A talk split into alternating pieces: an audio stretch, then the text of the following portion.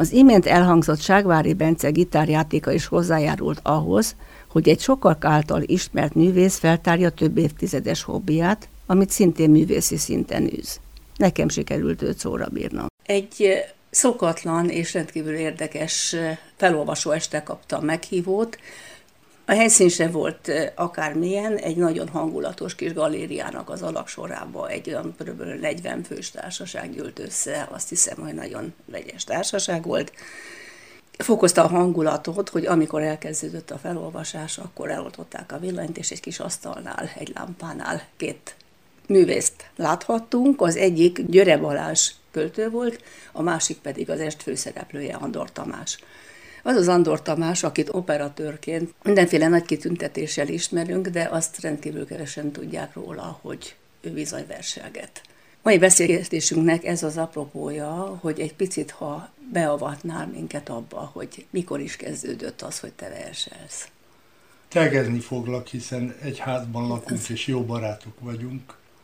Először el szeretném mondani, az egész felolvasó estre úgy került sor, hogy én mindenfajta professzionális irodalmárkodás nélkül 30 évvel ezelőtt körülbelül egyszerűen elkezdtem írogatni verseket, néha naponta rövid szőszeneteket, néha naplószerűen ilyen napi hangulattöredékeket, és egyszer csak a 30 év alatt összegyűlt több ezer oldalas anyag.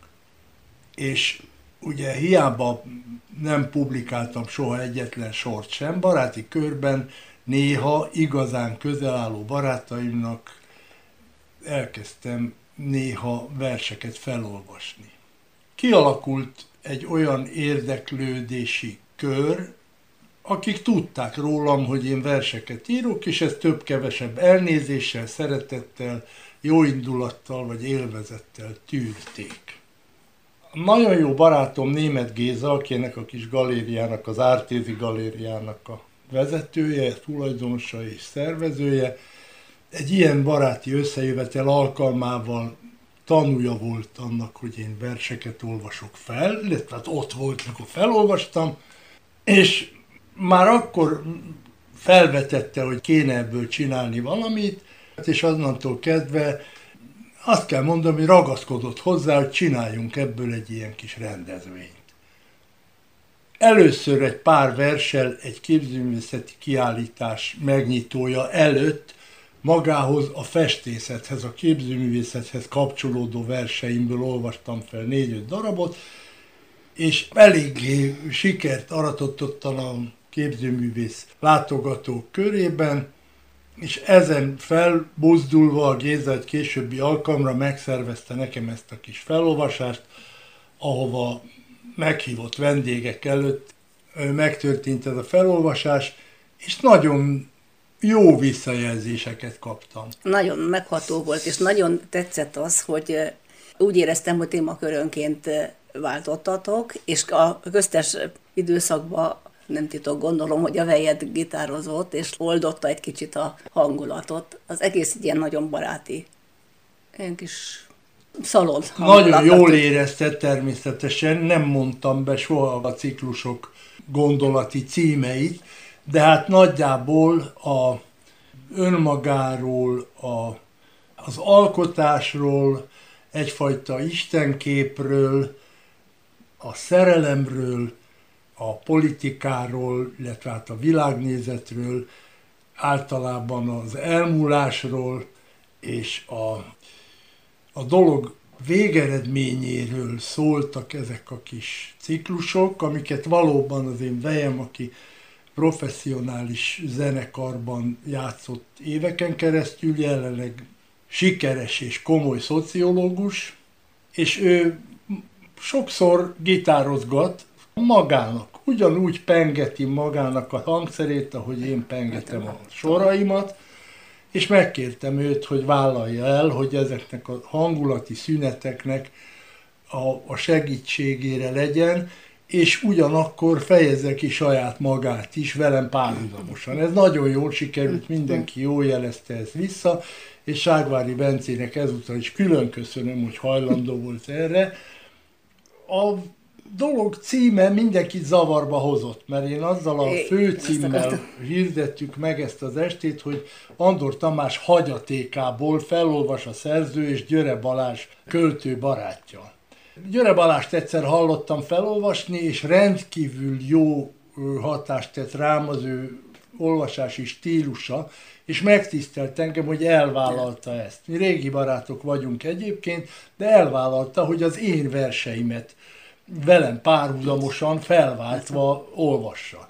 A, a dologban ez az érdekes, hogy a hagyaték az azért van, mert az felolvasott versek tartalmából kiderül, hogy van nekem egy nem egyedi, a költészetben számos elődnél előfordul az a gondolat, hogy a vers és minden művészi megnyilvánulás lényegében ugyanúgy az anyagcsere terméke.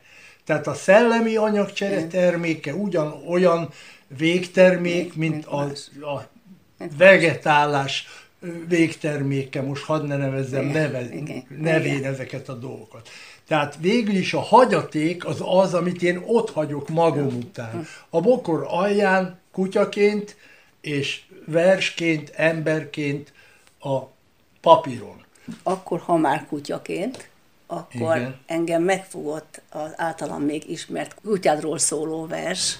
Akkor ezt most felolvasom. Ez nem az a kutya. Ez nem az a kutya, akiből egy van, aki után megszakad a szíved. Csak össze-vissza telefonálsz, mikor elveszett. Ez nem az a kutya, aki megvéd és megdöglik a sírodon. Ez, ha kihozom, bent szeretne lenni, de örökké lemenne. Ez az a kutya, akit szeretek, nem tudom miért, a kis dögből valami jön. Ha kikönyörgöm, nagy kegyesen odabújik hozzám. Ez az a kutya, akiért a rendeletet hoznám. Embert a parkban csak pórázon szabad vezetni, és piszkát egy zacskóban gyűjteni kell.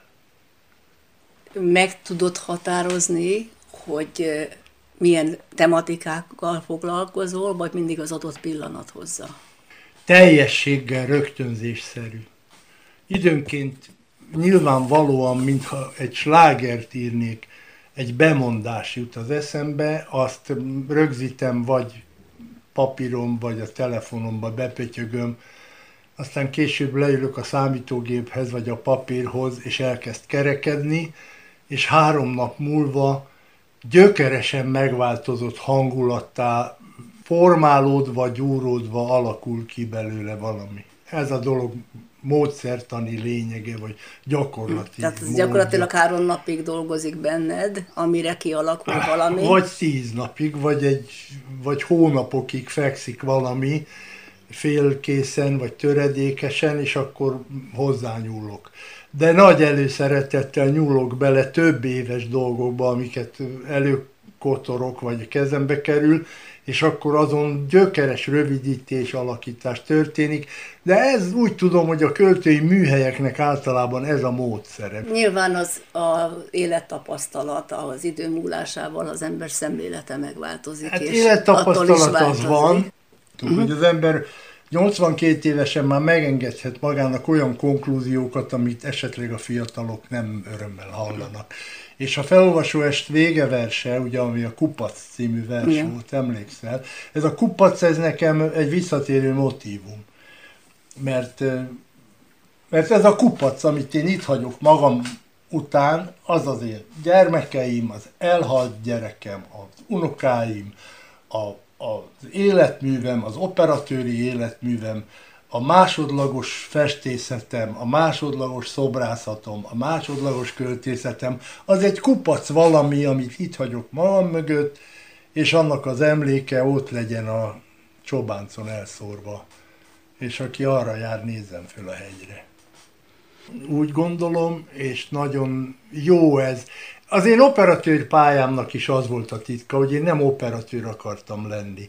Ha én valamiféle költői dologhoz hozzáférek ma már, az azért van, mert én nem akarok költő lenni, én írok magamnak, meg a barátaimnak, és örülök neki, ha tetszik valami belőle.